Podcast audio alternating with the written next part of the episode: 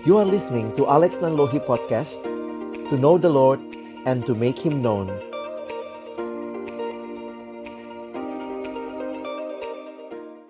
Mari sama-sama kita berdoa sebelum kita membaca merenungkan firman-Nya. Kami kembali datang dalam ucapan syukur kepadamu ya Tuhan, terima kasih Engkau memimpin kehidupan kami sepanjang hari ini dan Engkau memberikan waktu bagi kami malam hari ini bersama-sama bersekutu memuji memuliakan namamu dan tiba waktunya bagi kami untuk membuka firman-Mu ya Tuhan. Kami mohon ketika kami membuka firman-Mu bukalah juga hati kami jadikanlah hati kami seperti tanah yang baik supaya ketika benih firman-Mu ditaburkan itu boleh sungguh-sungguh berakar, bertumbuh dan juga berbuah nyata di dalam kehidupan kami. Berkati hambamu yang menyampaikan, semua kami yang mendengar, Tuhan tolonglah kami semua, agar pada akhirnya kami bukan hanya jadi pendengar-pendengar firman yang setia, tetapi mampukan dengan kuasa, dengan pertolongan dari rohmu yang kudus, kami dimampukan menjadi pelaku-pelaku firman-Mu di dalam kehidupan kami, di dalam masa muda kami. Bersabdalah ya Tuhan, kami anak-anakmu sedia mendengarnya. Di dalam satu nama yang kudus, nama yang berkuasa, nama Tuhan kami Yesus Kristus, kami menyerahkan pemberitaan firman-Mu. Amin. Shalom, selamat malam teman-teman, adik-adik yang saya kasihi dalam Tuhan Yesus Kristus. Senang hari ini boleh melayani kalian semua dalam ruang virtual ini ya. Kita bersyukur di tengah-tengah situasi yang belum pulih sepenuhnya, tetapi kita terus diberikan kesempatan melalui uh, online seperti ini bisa beribadah, memuji Tuhan dan juga mendengarkan firman Tuhan.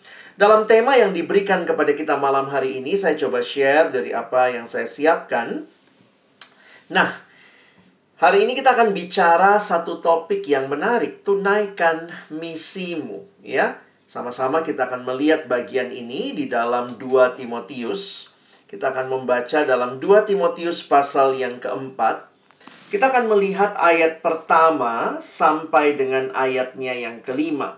Satu hal yang menarik kalau kalian membaca seluruh kitab 2 Timotius, ini di dalam sejarah gereja diyakini sebagai surat terakhirnya Rasul Paulus sebagaimana pesan-pesan terakhir biasanya dianggap sangat penting, maka di akhir hidupnya Paulus menulis surat kepada anak rohaninya Timotius menjelaskan, mendorong Timotius untuk menunaikan misi Allah, melakukan pelayanan yang dia rindukan Timotius teruskan.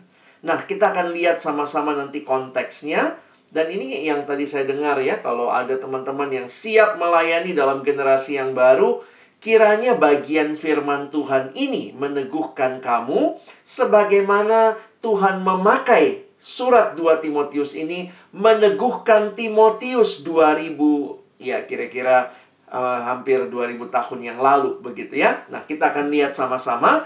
Saya akan baca bagi kita, silakan teman-teman juga bisa mengikutinya di layar ya di hadapan Allah dan Kristus Yesus yang akan menghakimi orang yang hidup dan yang mati. Aku berpesan dengan sungguh-sungguh kepadamu demi penyataannya dan demi kerajaannya. Beritakanlah firman, siap sedialah baik atau tidak baik waktunya. Nyatakanlah apa yang salah, tegurlah dan nasihatilah dengan segala kesabaran dan pengajaran. Ayat 3. Karena akan datang waktunya orang tidak dapat lagi menerima ajaran sehat, tetapi mereka akan mengumpulkan guru-guru menurut kehendaknya untuk memuaskan keinginan telinganya. Mereka akan memalingkan telinganya dari kebenaran dan membukanya bagi dongeng. Tetapi kuasailah dirimu dalam segala hal, sabarlah menderita, lakukanlah pekerjaan pemberita Injil, dan tunaikanlah tugas pelayananmu. Sedemikian jauh pembacaan firman Tuhan yang berbahagialah adalah kita yang bukan hanya membacanya, tetapi juga merenungkannya, melakukannya dalam hidup kita, dan bahkan membagikannya. Tadi saya sudah sampaikan sedikit latar belakang. Ini merupakan surat terakhir yang dituliskan oleh Rasul Paulus menjelang kematiannya. Dikirimkan kepada anak rohaninya Timotius. Sedikit latar belakang tentang penulisan surat ini. Karena kalau kita baca Alkitab, kita harus ingat pertama-tama kitab ini bukan ditujukan buat kita ya. Kita harus melihat apa yang menjadi konteks latar belakang penerima pertama. Kalau kita memperhatikan pada saat itu kira-kira tahun 64 Masehi surat ini dituliskan ancaman besar sedang melanda kekristenan di provinsi Asia. Ingat, waktu itu ada namanya provinsi Asia ya. Jadi Asia bukan hanya nama benua. Provinsi Asia yaitu provinsi Romawi yang sekarang meliputi bagian barat Asia kecil atau biasa disebut sekarang Asia Minor. Sekarang di mana itu? Ah, itu di daerah Turki, ya. Turki bagian barat dengan Efesus sebagai ibu kotanya. Nah, pada waktu itu Paulus meninggalkan Timotius di Efesus. Jadi Timotius sedang melayani di Efesus. Siapa Timotius? Seorang yang masih muda menurut ukuran zaman itu. Ternyata pada waktu itu untuk menjadi pemimpin di dalam jemaat rata-rata usianya di atas 40 tahun. Timotius memang menurut ukuran kita tidak muda lagi ya. Timotius ini kira-kira umur 30 tahun. Jadi dia dianggap belum pantas memimpin. Tapi Paulus memberikan mandat ini kepada Timotius dan Timotius menjadi pemimpin di dalam jemaat di Efesus. Bayangkan ya, Efesus itu gereja besar, saudara, teman-temanku. Kenapa? Karena Efesus ini kota metropolitan di masa itu. Jadi, sebuah kota pelabuhan. Kalau kota yang dekat pelabuhan itu berarti banyak hilir mudik pedagang dan termasuk percampuran budaya sangat kuat di sana.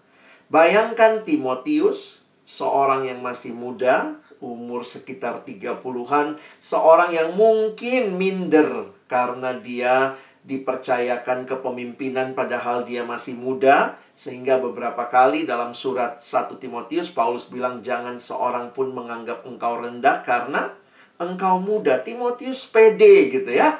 Nah, teman-teman mungkin juga bilang, "Waduh, Kak, kami angkatan baru nih. Kok tahu-tahu disuruh jadi pengurus begitu ya?" Nah, surat ini juga pas buat kalian ya. Konteksnya sedikit ada persamaan. Nah, apa yang terjadi di dalam gereja mula-mula ini? Apa yang dialami oleh gereja Efesus? Pada waktu itu, teman-teman, ada dua ancaman yang dialami gereja. Pertama, adalah ancaman dari luar, dari pihak-pihak yang benci kepada kekristenan, benci sama Tuhan Yesus. Kalau tahun 64 kan Yesusnya sudah disalib ya, Yesus disalib kan tahun 33-an.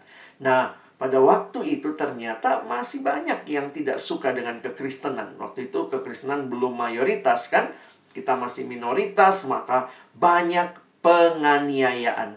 Dan menariknya, itu menganiaya karena apa? Bukan karena hidupnya nggak beres, makanya ayo kita aniaya. Tapi justru banyak kebencian gara-gara hidup yang saleh. Ya, lucu ya. Uh, saya suka membayangkan zaman dulu juga suka gitu ya. Yang malah yang yang yang nggak mau nyontek yang dianggap aneh. Ih, semua orang nyontek kok kamu nggak mau ya. Sehingga Tantangan seperti ini muncul juga di dalam gereja Efesus pada waktu itu karena mereka dibenci justru karena perilaku mereka saleh. Tapi juga ada tantangan dari dalam. Jadi bayangkan, bukan hanya dari luar, dari dalam, dari mana? Dari ajaran-ajaran sesat yang justru muncul dari dalam jemaat dan merusak iman orang percaya. Nah, sekali lagi bayangkan Timotius muda ada di Efesus, kondisi di luar dapat ancaman, di dalam ada masalah. Makanya kalau kalian membaca seluruh kitab 2 Timotius, itu biasanya Paulus ingatkan Timotius sabar, menghadapi ancaman sabar. Timotius sabar juga menghadapi pengajar sesat. Nanti baca 2 Timotius pasal 3. Kalian lihat ya, bagaimana Paulus bilang mesti tegas sama penyesat, bilang tidak jelas ya. Makanya kalau kalian melihat situasinya, nggak mudah jadi Timotius. Makanya ini menjadi surat pribadi Paulus kepada Timotius. Ya, hanya dua surat sebenarnya uh, yang kita lihat dari Paulus begitu ya, atau tiga surat yang kita lihat dari Paulus yang namanya nama orang, ya, Timotius, Titus, Filemon, ya. Yang lain itu kan biasanya nama kota kepada jemaat di Roma, di Kolose, di Efesus. Ini surat pribadi dikirimkan oleh Paulus. Nah, bayangkanlah pengurus yang lama, kakak-kakak, abang-abang pengurus lama kirim surat kepada adik-adik pengurus baru yang melanjutkan. Apa kira-kira isinya? Kalau lihat tantangannya kan luar biasa. Ditambah lagi apa teman-teman? Paulus sendiri ada di penjara. Jadi Paulus menulis surat ini dari dalam penjara di Roma karena dia ditangkap oleh Kaisar Nero. Di mana Roma? Nah, coba lihat petanya ya.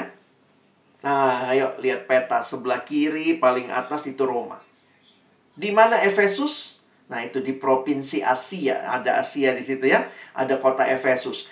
Paulus tulis surat dari Roma dia kirim kepada anak rohaninya di Efesus yaitu Timotius. Waktu itu kan nggak ada nggak ada JNE ya, nggak ada nggak ada layan parcel, jadi dikirimnya lewat orang yang namanya Tikhikus ya. Kemudian Tikhikus yang bawa surat itu ke Efesus. Nah teman-teman bayangkan, kira-kira kalau dapat surat dengan situasi seperti ini, kira-kira apa isi suratnya? Kalau udah lihat ya tantangan dari dalam, dari luar, pemimpinnya aja masuk penjara. Wah, bayangkan kalau misalnya ketua persekutuanmu masuk penjara, lalu kamu dibilang, "Kamu lanjutkan jadi pengurus berikutnya." Aduh, ngapain dia aja masuk penjara gitu ya? Kira-kira suratnya isinya apa? Timotius, tutuplah pelayanan di Efesus. Stop. Wah, tantangannya terlalu besar. Berhenti aja Timotius. Susah pelayanan, udah berhenti. Kamu pulang aja ke kampungmu. Ingat ya, Timotius kan bukan dari bukan dari Efesus ya, kemungkinan dia dari dari dari Listra. Jadi, bayangkan, saya membayangkan kalau situasinya udah sulit begini, bagus juga ya dapat surat. Maka berhentilah pelayanan. Terlalu susah. Saya Paulus juga masuk penjara kok ya. Tetapi dari dalam penjara di Roma. Apa yang menjadi pesan Paulus di tengah-tengah situasi yang tidak mudah. Ternyata cuma satu pesan, ya. Pesannya yang boleh dipakai istilah karena ini bukan cuma pesan tapi sebenarnya perintah. Beda ya. Pesan itu kan ya ya silahkan, bo ya, tolong, itu pesan. Kalau perintah berarti ada kewajiban dan kalau tidak dilakukan ya berarti ada kesalahan. Di tengah-tengah situasi seperti ini, Timotius diperintahkan Paulus untuk terus memberitakan Injil. Atau pakai bahasa tema kita malam hari ini, menunaikan. Tunaikan misimu. Jangan berhenti Timotius. Teman-teman, di sinilah saya melihat betapa luar biasanya Allah yang punya pelayanan ini. Ini pelayanan bukan dirintis sama kakak-kakak seniormu, semata-mata, bukan semata-mata dikerjakan oleh orang-orang yang pernah jadi pengurus, tetapi Allah yang punya pelayanan ini dan Allah yang rindu terus Injil diberitakan dari generasi ke generasi. Makanya perhatikan ya, nangkap emosinya. Makanya tadi abang jelasin latar belakangnya. Di tengah situasi seperti itu, bukannya tutup aja Timotius, pulang aja, pulang kampung, memang susah pelayanan. Stop aja, situasinya nggak mudah. Dari dalam masalah, dari luar masalah. Tapi justru di tengah semua masalah itu, seolah-olah Paulus berkata, Timotius. Apa kalimatnya? Beritakanlah firman. Ini kata perintah ya, adalahnya Beritakanlah firman. Siap sedialah, baik atau tidak baik waktunya. Jadi bukan stop gitu ya. Kalau baik, maju. Kalau nggak baik, mundur gitu ya. No. Siap sedialah baik atau tidak baik waktunya. Nyatakanlah. Wah itu juga kata perintah. Apa yang salah. Tegorlah. Kata perintah juga. dan nasihatilah kata perintah juga. Kemungkinan orang-orangnya bandel ya. Karena itu dibilang tegurlah dan nasihatilah dengan segala kesabaran dan pengajaran. Jadi kalau jadi pengurus, kadang-kadang kan, kan jemaat gitu ya. Jemaat mah taunya minta doang ya. Nah, nah itu perlu kesabaran. Coba kita bedah satu-satu ya. Yang pertama tadi, siap sedialah. Ini urgensi ya bahwa waktu terbatas. Jadi gambaran siap sedialah. Itu seperti orang perang. Seperti prajurit yang selalu siap sedia. Lalu kemudian nyatakanlah. Berarti harus dengan tegas. Kenapa? Karena ada pengajar sesat ya. Jadi memang harus menyatakan. Tegorlah. Nasehatilah. Nah itu semua kata-kata yang mengandung pemahaman yang satu bahwa dalam memberitakan firman perlu kesiapan, perlu belajar, ya jangan sampai juga nggak nggak tahu apa yang diberitakan ya. Makanya dikatakan tegorlah, nasihatilah. Itu ayat yang kedua. Kalau kalian lihat ayat yang kelima, sama. Ayat yang kelima, kuasailah dirimu. Sekarang lebih banyak tentang dirinya Timotius kuasailah dirimu dalam segala hal. Nah, ini semua kata perintah juga ya, kuasailah, sabarlah menderita, lakukanlah pekerjaan pemberita Injil dan tunaikanlah tugas pelayananmu. Semua ini kata perintah. Jadi sebenarnya bukan cuma tunaikanlah, tetapi satu, dua, tiga itu semua kata perintah ya. Jadi kalau kalian perhatikan tadi, apalagi dalam bahasa aslinya ayat 5 itu dimulai dengan dengan kata apa? Tetapi bahasa Inggris lebih tepat menggunakan kata but you. Jadi seolah-olah Paulus mau bilang begini, meskipun semuanya seperti itu, but you, tetapi kamu Timotius, kamu tetap harus memberitakan Injil. Maka ini faktor-faktor yang menjadi pertahanannya Timotius ya kuasailah dirimu, sabarlah menderita, karena pelayanan ini tidak mudah. Pada waktu itu Timotius bahkan ancamannya nyawa. Apalagi Paulus sesudah menulis surat ini, beberapa penafsir mengatakan beberapa bulan kemudian Paulus mati dengan dipenggal oleh pemerintah Romawi. Jadi nggak gampang, sabarlah menderita. Lakukanlah pekerjaan pemberita Injil. Diingatkan, kamu adalah pemberita Injil. Kalau ayat 2 tadi, kata kerjanya, beritakanlah Injil. Ayat uh, ayat, ayat 5 dijelaskan, di, diingatkan identitasnya. Kamu adalah pemberita Injil. Tunaikanlah, berarti jangan putus tengah jalan. Tunaikanlah tugas pelayananmu. Teman-teman, apa sih yang mau disampaikan? Dalam situasi yang paling sulit sekalipun, pilihan kita bukan mundur, tapi terus beritakan Injil. Dalam situasi yang mungkin kita alami online, bahkan nggak tahu nih, angkatan 2021 udah pernah ke kampus belum ya? ada yang belum pernah, tapi tetap harus ada pengurus yang baru, tetap harus ada orang-orang yang melanjutkan pelayanan ini. Kenapa? Karena memang inilah yang Tuhan ingatkan dari generasi ke generasi. Beritakanlah firman. Tunaikanlah tugas pelayananmu dalam hal apa? Nah, saya coba simpulkan ayat 2 dan 5. Maka beritakanlah firman pada segala kesempatan, dalam segala kebenaran, dengan segala usaha. Kira-kira itu kesimpulan kita melihat maka bagi adik-adikku, teman-temanku yang akan melanjutkan pelayanan ini, maka pilihan kita adalah terus memberitakan firman pada segala kesempatan, dalam segala kebenaran, berarti kamu harus belajar kebenaran, pahami kebenaran, dengan segala usaha, karena nggak mudah.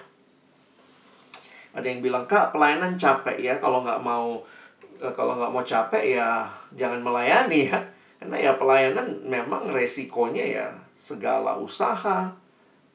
Jadi pengurus memang nggak mudah ya. Makanya juga kita bersyukur kalau ada teman-teman yang memberi diri, dipanggil Tuhan menjadi pengurus. Ini kesempatan untuk kalian melayani dan memberi yang terbaik kepada Tuhan. Nah, Memberitakan firman menjadi panggilan yang harus dituntaskan. Nah, ada sedikit tambahan yang saya mau ajak kalian perhatikan karena Abang baru bahas ayat 2 dan 5. Lalu di mana ayat satunya? Di mana ayat 3 sampai 4? Saya melihatnya ini menjadi dua alasan. Nah, jadi hari ini satu perintah utama, beritakanlah firman. Ada dua alasan. Alasan pertama kita lihat ya. Alasan pertama itu di ayat 1. Karena kalau kalian baca, ternyata ayat satunya kalimatnya begini tadi ya. Di hadapan Allah dan Kristus Yesus yang akan menghakimi orang yang hidup dan yang mati. Aku berpesan dengan sungguh-sungguh kepadamu demi penyataannya dan demi kerajaannya. Baru ayat 2. Beritakanlah firman. Kenapa perintah ini begitu urgent?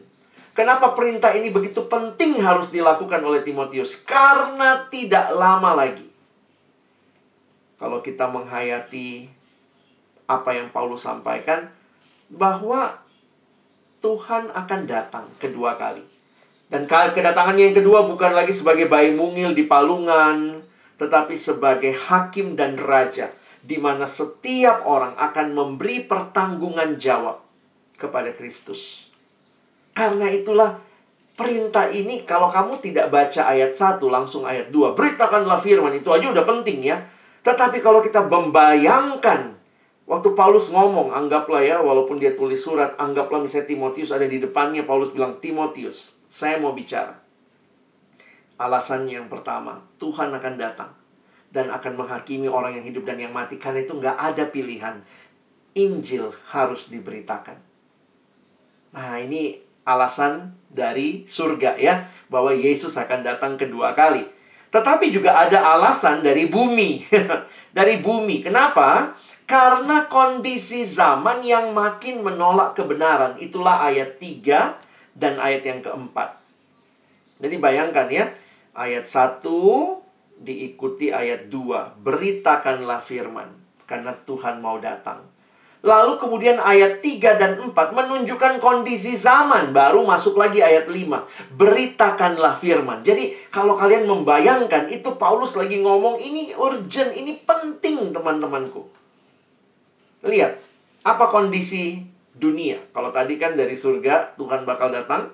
Sekarang kondisi dunia. Karena akan datang waktunya, kata Paulus. Orang tidak dapat lagi menerima ajaran sehat, tetapi mereka akan mengumpulkan guru-guru menurut kehendaknya untuk memuaskan telinganya. Jadi ya Tuhan sudah ingatkan ya, guru-guru palsu tuh muncul terus loh teman-teman, hati-hati ya. Ajaran-ajaran yang aneh-aneh, kalau kamu diajak-ajak pindah-pindah gereja, udahlah. Kamu langsung kalau ada yang deketin gitu ya, langsung bilang sorry, saya sudah punya gereja ya. Karena kamu belum tentu juga punya pemahaman yang yang utuh ya. Sementara ajaran macam-macam sekarang. Dan ini hanya sekadar memuaskan keinginan telinganya. Mereka akan memalingkan telinganya dan dari kebenaran dan membukanya bagi dongeng. Ini realita yang Tuhan sudah ingatkan melalui Paulus kepada Timotius waktu itu. Tapi sekali lagi ini yang agak abang kagum ya. Ketika dunia makin menolak kebenaran, ketika orang makin senang dengan khotbah-khotbah yang cuma lucu-lucuan begitu ya, wah bisa ketawa jadi nggak beda khotbah sama stand up komedi ya. Jadi kadang-kadang seperti itu, apa pilihan buat Timotius? Pilihannya adalah yang tadi ya, tunaikan tugas pelayananmu. Saya pikir, aduh, Paulus bagus juga ya kalau dia bilang, aduh, Timotius makin sulit. Orang makin gak mau dengar kebenaran. Tuhan makin mau datang. Sudahlah, yang penting kamu selamat sendiri, Timotius. Puji Tuhan, kamu selamat. Tapi Paulus bilang tidak. Makin menolak zaman ini, makin Injil harus diberitakan. Makin dekat kedatangan Tuhan, masih terus harus diberitakan. Karena kita tidak tahu sampai kapan. Karena itu beritakanlah dengan segala, tadi apa kalimatnya? dengan dengan segala pada segala kesempatan dalam segala kebenaran dan dengan segala usaha. Orang makin tidak mau dengar kebenaran. Dengar khotbah yang berat dikit. Aduh, berat banget sih khotbahnya. Maunya yang lucu-lucu aja begitu ya. Jadi banyak orang tidak senang dengan pemahaman yang dalam karena rasanya hidup itu udah susah katanya ya. Nggak usah dibikin tambah susah ya. Tapi inilah ketika kita juga Kadang-kadang orang bisa belajar sampai S1, S2, S3 ya untuk ilmu-ilmu yang lain. Nah, saya nggak tahu nih, kalian kan nanti tamat lalu mungkin mau ambil lagi S2-nya, kalau perlu lagi S3-nya. Tapi dalam pengetahuan Alkitab ada orang yang tetap TK ya. Di mana kitab Hagai bingung dia bukanya. ya dokter sih dokter, tapi buka kitab Hagai nggak bisa gitu. Makanya satu hamba Tuhan bilang, ingat, iman kita harus bertumbuh juga. Jangan cuma jago di ilmu-ilmu, tetapi kamu tidak punya kehidupan rohani yang mengakar dalam kepada firman Tuhan. Dan harus hati-hati, karena lihat ya, ajaran-ajaran apa yang muncul. Oh banyak, jadi ya kita di kekristenan sendiri juga mesti sadar ya banyak sekali aliran yang kita mesti hati-hati. Saya harus katakan hati-hati supaya kalian juga selektif ya kalian uh, kritis. Jangan jangan cuman sekadar karena pendeta yang ngomong pasti benar. Oh tunggu dulu ya. Ujilah segala sesuatu. Itu kalimat firman Tuhan. Jangan-jangan ya kita mesti lihat ya ada banyak kekristenan sudah disusupi juga dengan berbagai paham-paham di sekitar kita. Contohnya apa apa itu sukses? Apa itu diberkati Tuhan? Oh, kalau punya materi, kalau rumahnya besar, mobilnya bagus, maka dia diberkati Tuhan. Kalau cuman itu berkat Tuhan, maka Yesus itu paling nggak diberkati ya. Coba, Yesus apa yang dia punya? Jadi itu bukan kekristenan yang sejati menurut saya. Itu kekristenan yang disusupi materialisme. Melihat segala sesuatu dengan cara kalau duitnya banyak, kalau uangnya banyak, itulah sukses. Hah? Itu materialisme kali. Itu bukan kekristenan. Kalau kita pakai kacamata itu mengukur Yesus, maka Yesus orang paling tidak sukses. Ya? Nah, lihat nih cara pandang dunia, modernisme, postmodern, ya abang nggak bahas lah ya, materialisme, konsumerisme, hedonisme, pragmatisme, narsisme, individualisme, banyak di sekitar kita. Makin banyak nilai-nilai yang tidak benar, makin Injil harus diberitakan. Makin sulit. Pilihan kita tetap sama. Beritakanlah firman. Dan ini bukan hanya di satu generasi ya. Karena apa? Memang di sini kan kita lihat Paulus meneruskan kepada Timotius ya. Tetapi kalau kalian baca, maaf ya waktu abang cari kartun ini, ini kartun Paulus Timotius ya, tapi kartunnya Korea, webtoon ini. Karena kartunnya Korea, makanya lihat Paulusnya sipit ya. Nah, itu ya. Tapi menarik ya kalau ngajar anak sekolah minggu tuh pakai gambar begini mereka, oh itu Paulus yang belakang, Timotius yang terima surat. Perhatikan 2 Timotius 2 ayat 2. Coba kita baca semua ya dalam hati masing-masing. Saya baca bersuara. Apa yang telah engkau dengar daripadaku di depan banyak saksi, percayakanlah itu kepada orang-orang yang dapat dipercayai, yang juga cakap mengajar orang lain. Teman-teman perhatikan bagi Timotius, atau sorry, bagi Paulus maksud abang ya, bagi Paulus yang penting bukan hanya Timotius, tetapi generasi sesudah Timotius bahkan sesudahnya lagi. Bayangkan ayat yang singkat ini. 2 Timotius 2 ayat 2. Tetapi di dalam ayat ini ada empat generasi. Perhatikan nggak? Apa yang kau dengar daripadaku berarti siapa? Pertama, Paulus. Apa yang engkau? Engkaunya siapa? Timotius. Jadi ada Paulus kepada Timotius. Timotius, percayakanlah itu kepada orang yang dapat dipercayai. Lalu yang juga cakap mengajar orang lain. Di benak Paulus itu ada empat generasi, teman-teman. Wow, saya kagum waktu baca ayat ini ya. Ayat yang sangat singkat. Tetapi di pikiran Paulus bukan hanya ada Timotius. Ada Timotius yang di dalam diri Timotius yang melayani kembali. Ada orang-orang yang dapat dipercayai, yang cakap, dan ada orang lain. Wah, akhirnya abang sadar gini ya, gimana pelayanan di kampus bisa jalan? Prinsip ini harus ada. Bagaimana Timotius ngelanjutin pelayanannya Paulus? Karena mereka deket teman-teman. Ingat ya, nggak bisa kita lanjutin sesuatu kalau kita nggak kenal, kita nggak tahu, kita nggak deket gitu ya. Karena itu perhatikan. Di dalam 2 Timotius pasal 3, waktu saya gali pemahaman ini, Menarik ya, waktu Paulus tulis surat 2 Timotius, Paulus sudah kenal Timotius, sudah melayani bersama Timotius, sudah dia bawa Timotius ke mana-mana selama kurang lebih 16 tahun. Ini kita boleh bilang Timotius ini anak bimbingannya Paulus, adik kelompok kecilnya, adik pemuridannya, adik komselnya Paulus ini.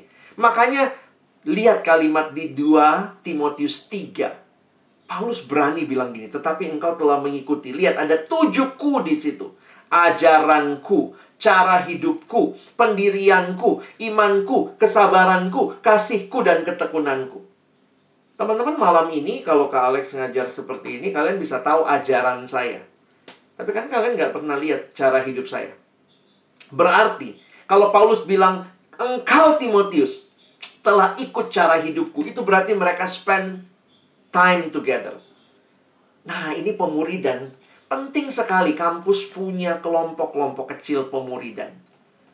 Kalau kalian belum ada ya, pikirin supaya pelayanan tuh berlanjut. Perlu ada murid yang menangkap dengan utuh dari generasi sebelumnya. Paulus bisa bilang, engkau telah lihat ajaranku, cara hidupku, pendirianku, imanku, kesabaranku, kasihku, dan ketekunanku. Lihat ayat 11. Bahkan Timotius sudah diajak Paulus keliling. Engkau telah ikut menderita, ternyata ikut menderita penganiayaan dan sengsara seperti yang telah kuderita di Antioquia dan di Iconium dan di Listra. Semua penganiayaan itu kuderita dan Tuhan telah melepaskan aku daripadanya. Jadi Timotius sama Paulus itu dekat teman-teman. Nggak bisa pelayanan itu ditunaikan tanpa pemuridan. Karena itu ingat baik-baik ya pentingnya pemuridan. Karena iman itu nggak cukup dihotbahkan. Tapi harus ditransfer melalui hidup ke hidup. Ada pemahaman, tentunya itu penting, tapi juga ada teladan, ada pengalaman iman, ada interaksi yang utuh. Pastikan di kampusmu ada pemuridan yang baik supaya apa yang menjadi pesan malam ini. Jadi kalau abang simpulkan begini ya. Paulus itu bukan baru ketemu Timotius, baru ketemu, eh lanjutin pelayanan ya. Enggak. Dia sudah invest hidupnya di dalam diri Timotius. Dan waktu dia invest hidupnya, dia bisa berkata, beritakanlah Injil. Kenapa? Kau sudah lihat itu yang aku hidupi. Kau hidup lihat hidupku, ajaranku, cara hidupku, pendirianku. Teman-teman, kita butuh bukan hanya melanjutkan pelayanan, tapi pastikan kamu meneruskan pelayanan kepada orang-orang yang benar-benar jadi murid Kristus. Karena itu, saya memastikan ya bahwa di dalam regenerasi pelayanan yang baik itu hanya mungkin kalau ditunjang dan ditopang oleh pemuridan yang baik. Kalau kalian lihat beberapa kampus di Jakarta, kenapa mereka kampusnya terus terjaga seperti itu ya? Nggak susah cari pengurus. Kenapa? Karena ada pemuridan. Ada orang-orang yang ditantang lagi. Silakan siapa yang mau melanjutkan pelayanan ini karena mereka sudah ikut. Paulus sama Timotius ingat tadi ya 16 tahun. Kalau di mahasiswa tuh biasanya dua tahunan ya. Kalau kalian misalnya dua tahun generasinya ganti kan, maka ketuanya berganti, pengurusnya berganti. Sebaiknya orang-orang yang mengerti pelayanan, bukan orang-orang yang baru, nggak tahu apa-apa, tahu-tahu, ih dikasih pelayanannya, puji Tuhan kalau mereka mau. Tapi ingat, kita punya tanggung jawab membimbing mereka. Maka ingat baik-baik teman-temanku, saya kutip kalimat dari pendeta John Piper di akhir khotbah ini. Kalimat ini saya coba renungkan, terus ingat-ingat gitu ya Ternyata Alkitabiah ya memikirkan pemuridan itu.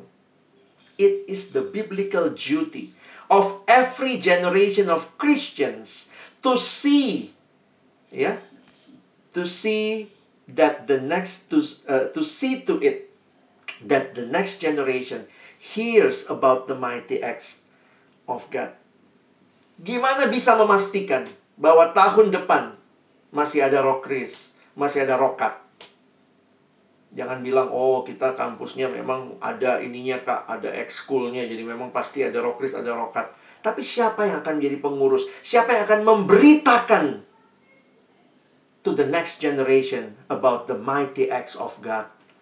Hanya orang-orang yang sudah mengalami mengalami hidupnya diubahkan oleh Tuhan, mengalami berjalan bersama Tuhan dengan generasi sebelumnya.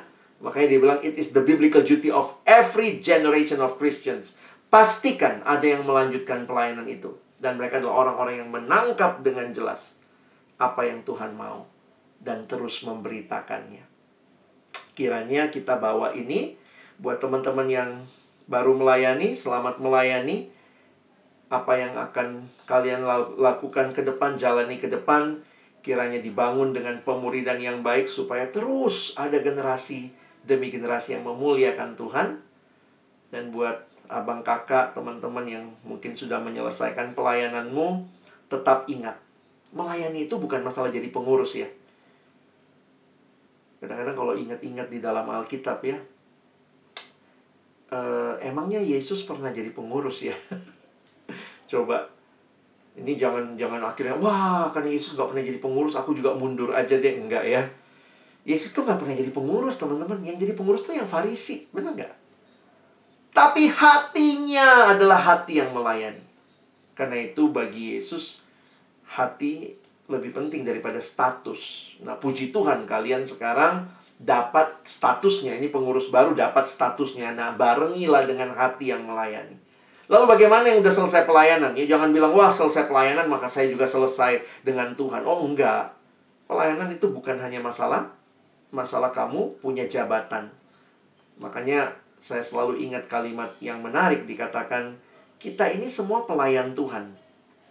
Jadi status dasar kita pelayan Tuhan. Ada pelayan yang jadi pengurus, ada yang nggak jadi pengurus. Tetapi baik pengurus maupun yang bukan pengurus, semuanya sama-sama pelayan. Karena itu kita mungkin mantan pengurus. Tetapi seumur kita hidup, kita belum pernah jadi mantan pelayan. Ya, Nah, karena itu buat teman-teman yang udah selesai pelayanan sebagai pengurus, jangan berhenti melayani karena itu status dasar kita teruslah melayani Tuhan. Teruslah memberi diri. Memuliakan dia di mana pun nanti Tuhan tempatkan kita. Beritakanlah Injil. Baik atau tidak baik waktunya. Tuhan memberkati kita semua. Amin. Mari berdoa.